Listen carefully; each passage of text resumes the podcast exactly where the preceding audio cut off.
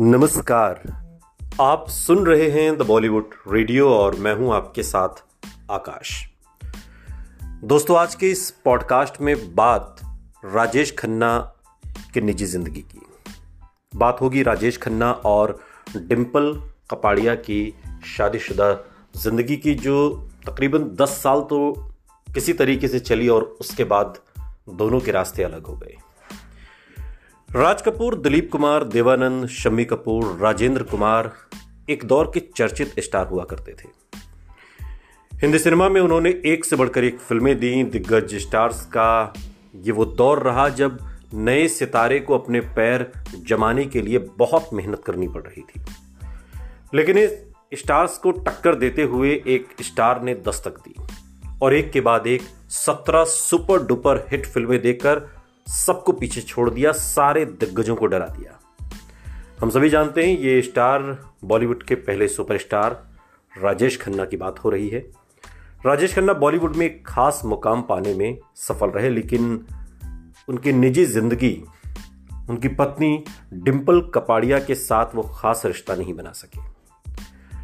राजेश खन्ना से जो परिचित हैं, उन्हें अक्सर कहते सुना कि उनकी एक दिक्कत रही कि वो दिल की बात खुलकर नहीं कहते अपनी पत्नी डिम्पल कपाड़िया से भी नहीं। सफलता जब चरम पर थी तो सब ठीक था। लेकिन जैसे ही करियर का डाउनफॉल शुरू हुआ, तब पत्नी के साथ भी रिश्तों में कड़वाहट शुरू हो गई। डिम्पल और काका के रिश्ते को लेकर आपने कई कहानियाँ सुनी होंगी। लेकिन आज जो हम आपको बताने जा रहे हैं, वो एक राज है, जो खुद राजेश खन्ना ने खोला था। राजेश खन्ना और डिम्पल कपाड़िया की जब शादी हुई तो एक्ट्रेस की उम्र 16 साल और काका की तकरीबन इकतीस बत्तीस साल थी। राजेश खन्ना ने एक्ट्रेस से शादी क्यों की और कैसे फिर दोनों के रिश्ते में दरार आ गई, इसका खुलासा राजेश खन्ना ने सालों पहले स्टारडस्ट मैगजीन को दिए अपने एक इंटरव्यू में किया था और उसी इंटरव्यू के हवाले से आज के इस पॉडकास्ट में हम आपको राजेश खन्ना और उनकी निजी ज़िंदगी की वो कहानी सुनाने जा रहे हैं, वो राज बताने जा रहे हैं, जो खुद काका ने अपने शब्दों में बयां किया था। राजेश खन्ना से जब उम्र के बड़े फासले के साथ डिम्पल कपाड़िया का हाथ थामने को लेकर सवाल किया गया तो उन्होंने कहा कि मैंने डिम्पल से सिर्फ़ इसलिए शादी की ताकि मैं अंजू महेंद्रू को अपने सिस्टम से अलग कर सकूँ। अंजू महेंद्रू, राजेश खन्ना की पहली गर्लफ्रेंड काका ने कहा कि मैं अंजू से अलग हो चुका था और ये भी जानता था कि हर बार की तरह मैं उसके पास वापस चला जाऊँगा और ये रिश्ता मुझे खत्म कर रहा था। काका ने डिम्पल के साथ अपनी शादी की शर्त पर बात की। उन्होंने कहा कि मैंने डिम्पल को पत्नी बनाने से पहले ये साफ़ कर दिया था कि शादी के बाद वो इंडस्ट्री में काम नहीं करेंगी। उन्होंने बताया कि मैंने तो साफ़ किया था कि बॉबी के बाद वो कैमरे को दोबारा फिर फेस नहीं करेंगी। काका ने कहा कि मुझे डिम्पल के शब्द आज भी याद हैं। उन्होंने कहा था कि मैंने राज कपूर के साथ काम कर लिया। सुपरस्टार राजेश खन्ना मेरे पति हैं। मुझे और क्या चाहिए? राजेश खन्ना ने शादी के दिनों को याद करते हुए कहा कि शुरुआती दिन अच्छे थे। हम दोनों इस रिश्ते के लिए कोशिश कर रहे थे, क्योंकि दोनों इस बात को समझ रहे थे कि शादी के बाद प्यार को और बढ़ाना है। लेकिन फिर अचानक सब बदल गया। शादी के बाद एक दिन उन्होंने कहा कि मैं खुश नहीं हूँ, मुझे अनदेखा किया जा रहा है। उन्होंने कहानी बनानी शुरू कर दी। राजेश खन्ना कहते हैं कि डिम्पल ने कहना शुरू कर दिया कि मेरे काम, मेरे डायरेक्टर्स को स्टार्स सभी से नफरत है। लेकिन आज वहीं उन लोगों के साथ काम कर रही है, उनसे प्यार कर रही है और ऐसा लगता है कि जैसे कुछ कहा, वो सब कुछ वो भूल गई जो कुछ कहा पहले।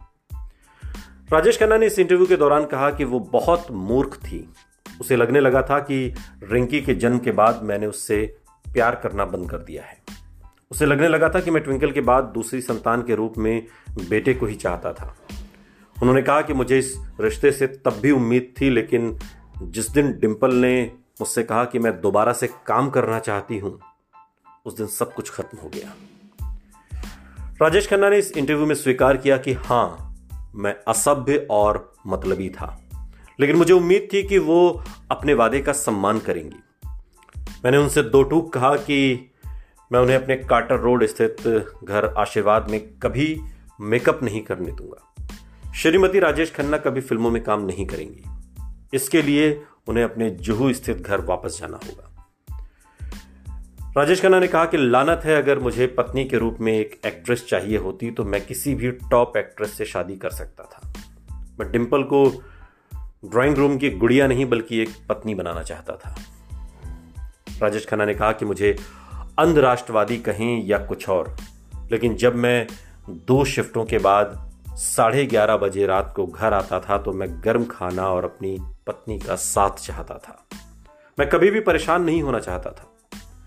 उन्होंने सवाल करते हुए कहा कि आखिर वो मासूम लड़की कहाँ चली गई, जिसने मुझसे इतने वादे किए थे।